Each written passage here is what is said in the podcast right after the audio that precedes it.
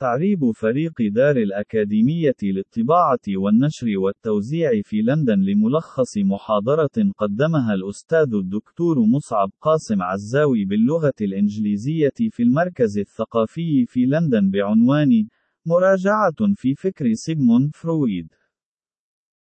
ولد سيغموند شلومو فرويد لعائلة يهودية من الطبقة الوسطى في عام 1856 فيما يعرف الآن بالجمهورية التشيكية. كان لديه حب عميق لوالدته، التي وصفته باء القضيب الذهبي خاصة، وكان يكن عداء عميقا لأبيه الذي قد هدد بقطع قضيبه الصغير إذا لم يتوقف عن لمسه، الذي كان عادة لا تفارقه في صغره. لم تكن حياته المهنية ناجحة على الفور. كطالب شاب في كلية الطب، قام بتشريح مئات من ثعابين الأنقليس من الذكور في محاولة دون جدوى لتحديد مكان أعضائهم التناسلية، وفشل في النهاية في نشر الموضوع. ثم حول انتباهه إلى دواء مخدر جديد ومثير، لاكتشاف خصائصه المذهلة. لكن لسوء الحظ، تبين أن الكوكايين كان خطيرا وإدمانيا، وكان على فرويد التوقف عن الدفاع عن استخدامه الطبي.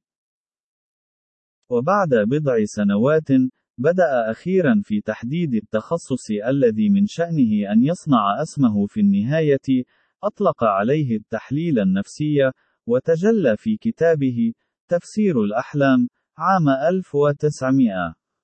وتبعه العديد من الأعمال الأخرى مثل علم النفس المرضي للحياة اليومية 1901 وحالات هانز الصغير والرجل الجرذي 1909 وما وراء مبدأ اللذة 1920 والحضارة وسخطها 1930 وعلى الرغم من نجاحه كطبيب ومؤلف وخبير نفسي، إلا أنه في كثير من الأحيان كان غير سعيد في حياته الشخصية والمهنية. لقد كان مدمنا على العمل إذ قال لأحد الأصدقاء: لا أستطيع أن أتخيل الحياة دون أن أعمل باستمرار. وخلال جزء مضطرب للغاية من حياته على نحو خاص كتب المريض الرئيسي الذي يشغلني هو نفسي. كان فرويد غيورا للغاية من زملائه. لقد أغمي عليه مرة واحدة وهو يراقب كارل يونغ وهو يلقي خطابا، ومنع كل طلابه تقريبا من رؤية ألفريد أدلر. كان مقتنعا بأنه سيموت بين 61 و 62 وكان لديه رهاب كبير من هذه الأرقام. وقد ذُعِر ذات مرة أثناء إقامته في أثينا عندما كان رقم غرفته في الفندق 31 نصف 62 وقد هدأ رهابه مع سيجاره المحبوب لكنه كان أيضا واع للغاية بذلك لأنه اعتقد أنه كان بديلا عن العادة السرية السابقة له. وبغض النظر عن بعض نظريات فرويد الغريبة، أو التي لا أساس علميا لها كما أثبتت كشوفات علم وظائف الدماغ المعاصرة، فمن الجدير الالتفات إليها ليس لصحتها، ولكن لكونها تعطينا وصفا مستفيضا عن حقيقة أن فهم كينونة الإنسان مهمة صعبة وشاقة بالفعل. واحد اللذة مقابل الواقع طرح فرويد أولى نظرية حول هذا الصراع الداخلي في مقالته تركيبات على مبدأي الأداء العقلي، والتي كتبها في عام 1911 ووصف فيها مبدأ اللذة الذي يدفعنا نحو أشياء ممتعة مثل الجنس وأكل الحلوى، وبعيدا عن الأشياء غير السارة مثل الكدح والأشخاص المزعجين. برأيه فإن حياتنا بدأت محكومة من قبل هذه الغريزة وحدها، كأطفال رضع نتصرف أكثر أو أقل وفقا لمبدأ اللذة فحسب، ومع تقدمنا في العمر، يستمر اللاوعي في فعل الشيء نفسه، لأن اللاوعي دائما ما يكون طفوليا. وقال فرويد إن المشكلة تكمن في أننا لا نستطيع ببساطة إتباع مبدأ اللذة، لأن ذلك سيجعلنا نقوم بعمل أشياء مجنونة مثل ممارسة الجنس مع أفراد عائلتنا، وسرقة أموال الآخرين، وقتل الأشخاص الذين يزعجوننا، إذ يجب أن نأخذ في الاعتبار ما أسماه مبدأ الواقع. وبرأيه فإننا نتكيف مع متطلبات مبدأ الواقع بطريقة مفيدة ومثمرة، يتم التخلي عن متعة مؤقتة، غير مؤكدة في نتائجها، ولكن فقط من أجل الحصول على متعة جديدة على طول المسار الجديد في وقت لاحق. وهذا هو المبدأ الأساسي للكثير من مبادئ الدين والتعليم والعلوم حيث نتعلم أن نسيطر على أنفسنا ونتفادى متعة قصيرة الأجل لتحقيق متعة أكبر، وعادة ما تكون مقبولة اجتماعيا على المدى الطويل. لكن فرويد لاحظ، في الممارسة العملية، أن معظمنا يتصارع مع هذا النوع مع التوفيق. لقد اعتقد أن هناك أنواعًا أفضل وأسوأ من التكيف مع الواقع، وقد سمى أنواع التكيف المزعجة باء العصاب، والتي نصبح جراءها غير سعداء دون فهم أعراض الضيق الخاصة بنا. على سبيل المثال، برأي فرويد قد نكافح لقمع انجذابنا الجنسي للأشخاص الذين ليسوا شركاء حياتنا. ومع ذلك، فإن هذا الكفاح مؤلم للغاية بحيث لا يمكن إطاقته طوال الوقت، لذلك سنقمعه دون وعي. وبدلا من ذلك، سنواجه أوهام الغيرة تجاه شركاء حياتنا، ونصبح مقتنعين بأنهم يخونوننا. إن هذا إسقاط لقلقنا الحقيقي. وسيؤدي ذلك إلى تهدئة بعض من شعورنا بالذنب جراء أعيننا المتجولة، ولكن ذلك قد يدفع شركاء حياتنا أيضا إلى الجنون. إنه تكيف مع التحديات التي نواجهها، لكنه، بالطبع، ليس تكيفا جيدا في الحقيقة.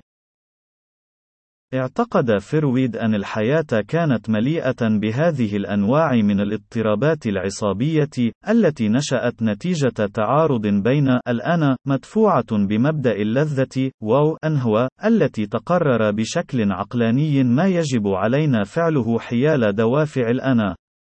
في بعض الأحيان، تحدث الاضطرابات العصبية بسبب صراع آخر بين الأنا والأنا العليا، والتي هي وعين الأخلاقي.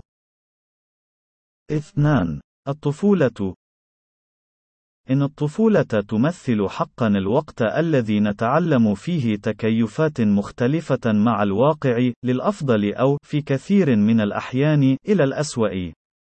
كطفل رضيع، يكون الإنسان بحسب فرويد مليئا بالرغبات الساذجة وعديمة المبادئ.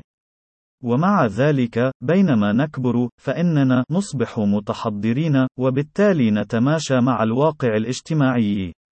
وإذا لم نتكيف جيدا، فسوف تظهر مشكلة عصابية حينئذ.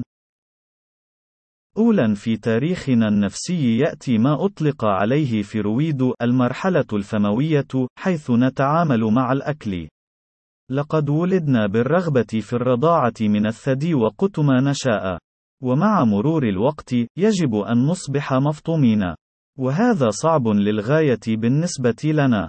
وإذا لم يكن آباؤنا حذرين، أو الأسوأ من ذلك، إذا كانوا ساديين قليلا، فقد نلتقط كل أنواع الاضطرابات العصبية، كره الذات، أو استخدام الطعام لتهدئة أنفسنا، أو العداء للثدي.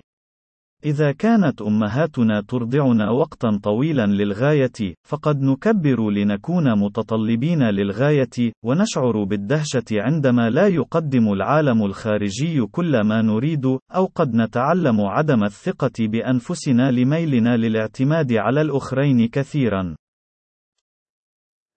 ومن ثم تأتي المرحلة الشرجية بين عمر سنة وثلاث سنوات المعروفة أكثر باسم التدريب على ضبط المصرات الشرجية، حيث نواجه تحديات التغوط. ويخبرنا آباؤنا ماذا نفعل ومتى نفتح مصراتنا.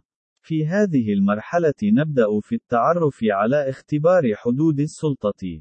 وبعد ذلك، كبالغين، فإننا نصبح متحفظين شرجيا ومقاومين وقد نحجم أيضا عن إنفاق الأموال. وبدلا من ذلك، إذا كان والدانا متساهلين للغاية في المرحلة الشرجية، فقد نختبر عدم الالتزام بضبط المصرات في التوقيت والمكان الملائمين، وهذا لا يؤدي فقط إلى تخليق الفوضى كطفل صغير، ولكن أيضا إلى أن يصبح الطفل متهورا وغير متأن وغير مكترث بالشروط المحيطة عندما يصبح أكبر سننا. يقول فرويد أن الطريقة التي يتفاعل بها آباؤنا معنا مهمة كثيرا. إذا جعلونا نشعر بالخزي عندما نفشل في الامتثال للأوامر، فقد نطور جميع أنواع المخاوف والقلق. لكن في الوقت نفسه، إننا نحتاج إلى معرفة الحدود والسلوك الاجتماعي المناسب. باختصار، برأي فرويد يعد التدريب على ضبط المصرات الشرجية وعادات التغوط هو الوقت الرئيسي للتغلب على الصراع بين البحث عن اللذة ومتطلبات آبائنا.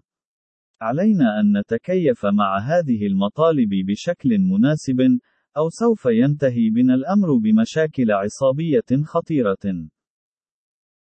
ويأتي بعد ذلك المرحلة القضيبية، تستمر من السنة الثالثة إلى حوالي سن السادسة من العمر، حيث نعالج مشاكل الشوق التناسلي والرغبات الجنسية المستحيلة التي تظهر حديثًا.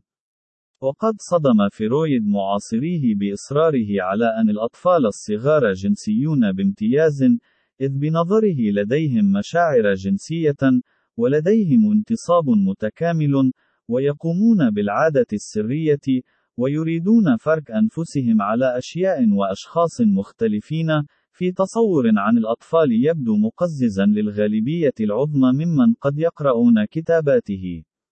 في عصر فرويد، قيل للطفل بعنف أن يمتنع عن هذه الميول الجنسية، وبظن اتباعه المعاصرين أننا نقول للأطفال نفس القول راهنا، ولكن بلطف. ولكن النقطة هي نفسها برأي الفرويديين، لا يمكننا السماح بالحياة الجنسية للطفولة، بالنسبة للطفل، هذا يعني أن جزءًا كبيرًا ومهمًا من شخصيته يتم قمعه بشدة من صغره. وبرأي فرويد هذا الأمر يصبح الموضوع أكثر تعقيدًا لأن الأطفال يوجهون دوافعهم الجنسية نحو أمهاتهم. وقد وصف فرويد ما أسماه عقدة أوديب، تيمنا باسم الحكاية المأساوية اليونانية عن أوديب. حيث إننا جميعا نحمل في بواطننا دون ميلنا تجاه أن نكون في حب أمهاتنا وكره آبائنا. يبدأ الأمر على هذا النحو بحسب فرويد، كأطفال، معظمنا نكون مرتبطين جدا بأمهاتنا. في الواقع، يقول فريد أن الأولاد الصغار يوجهون دوافعهم الجنسية البدائية تلقائيا نحو الأم. ومع ذلك، بغض النظر عن مدى حبنا لها، ستظل للأم حياة أخرى دائما. ربما يكون لديها علاقة جنسية، على الأرجح مع والدنا. أو إذا لم يكن كذلك، هناك عدد من الأولويات الأخرى في حياتها التي تجعلنا نشعر بالإحباط والتخلي عنا كأطفال. وهذا يجعل الأطفال يشعرون بالغيرة والغضب، كما يشعرون بالخجل والذنب إزاء هذا الغضب. برأي فرويد سوف يشعر الطفل الذكر الصغير بالكراهية بشكل خاص تجاه الشخص الذي يبعد الأم عنه، ويخشى أيضا من أن هذا الشخص قد يقتله، والذي قد يكون الأب في غالب الأحيان. وعقدة أوديب تجلب قدرا كبيرا من القلق لطفل صغير بالفعل.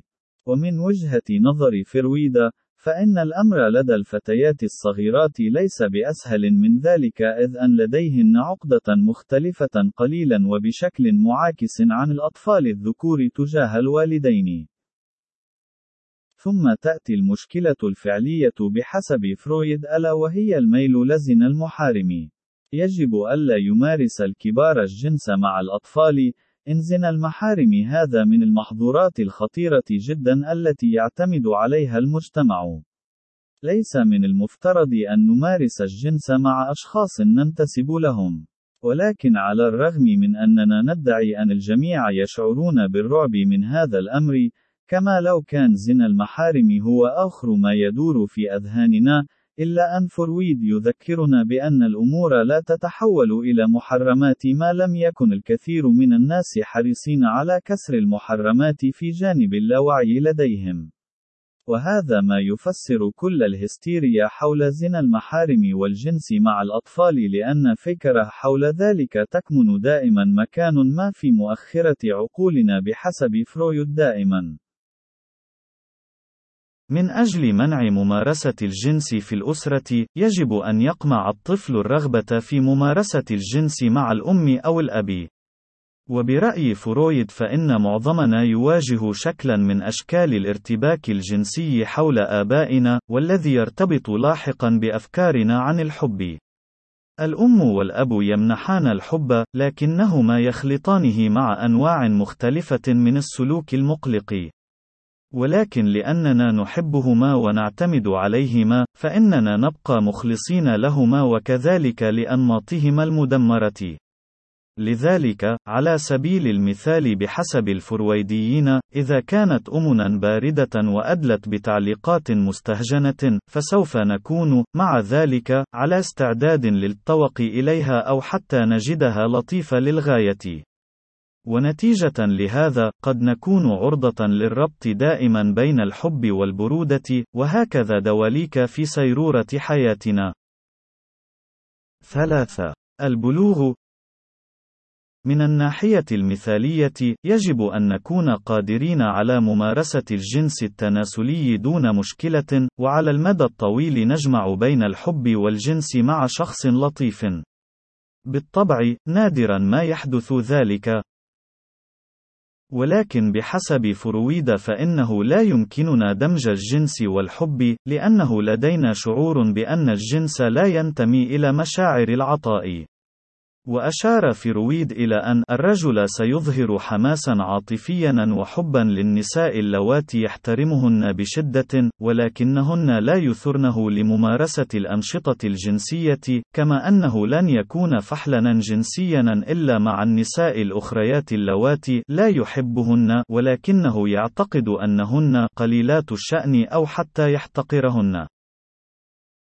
بحسب فرويد إن الاضطرابات العصبية لا يتم خلقها فقط داخل الأفراد، بل إن المجتمع بأسره يبقينا عصابين.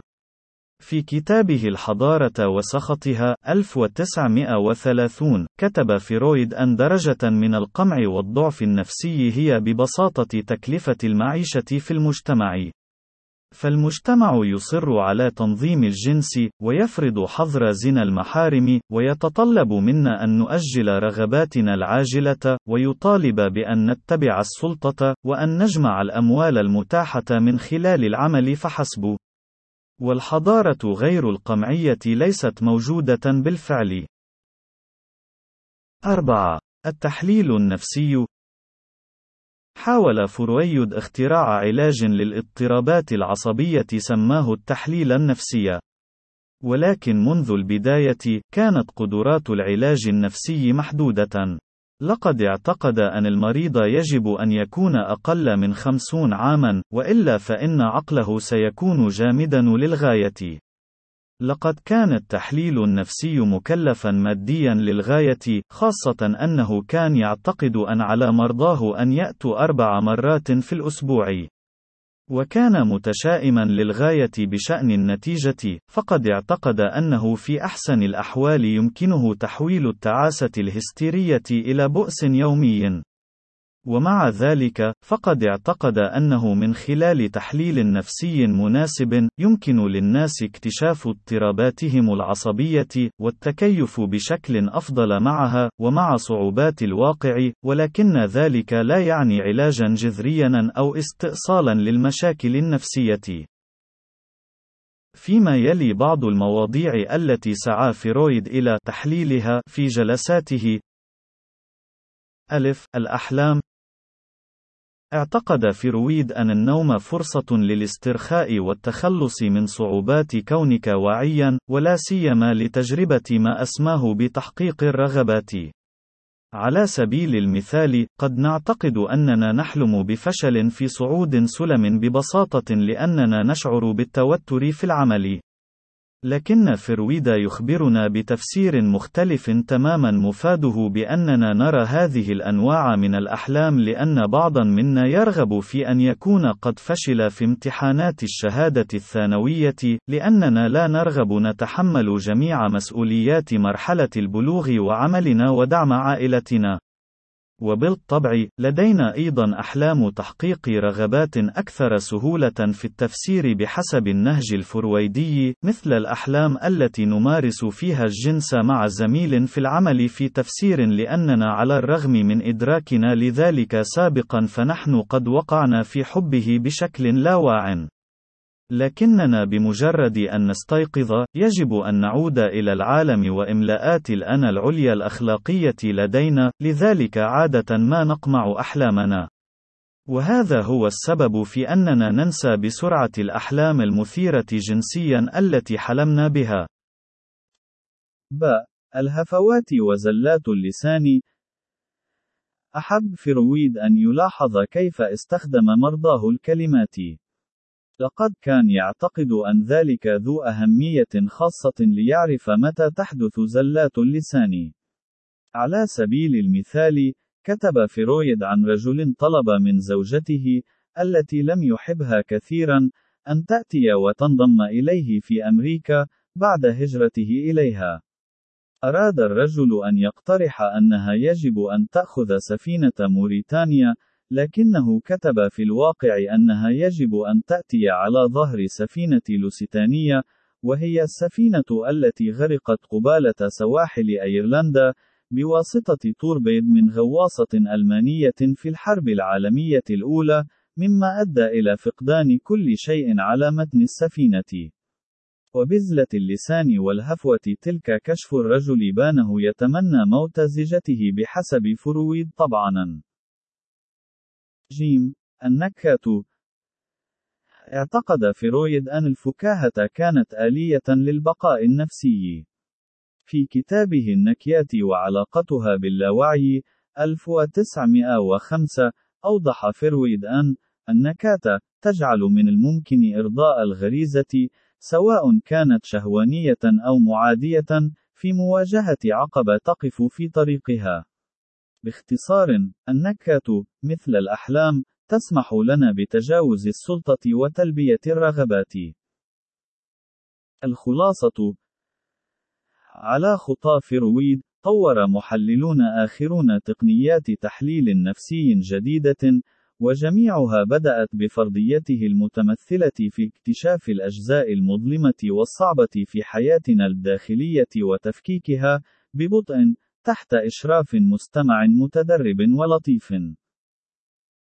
وفي الواقع كما أسلفنا فإن اكتشافات علم وظائف الدماغ البشري أثبتت بطلان كل فرضيات فرويد وتنظيراته، وأثبتت عدم وجود أي بنى تشريحية في الدماغ تتوافق مع رؤاه بصدد الوعي واللاوعي، وعلى الرغم من ذلك لا يزال الكثير من القراء والممارسين النفسيين يميلون لتبني رؤاه التي قد تناسب البعض لعدم علميتها، والتي لا تقتضي أي تأهيل علمي حق للتنظير باستخدام أدواتها غير العلمية، بالإضافة إلى سهولة الوصول لأي استنتاجات غرائبية تلفيقية من خلالها بالاتكاء إلى أدواتها اللاعلمية والمبهرجة بمصطلحات كبرى مختلقة لتورية خوائها العلمي.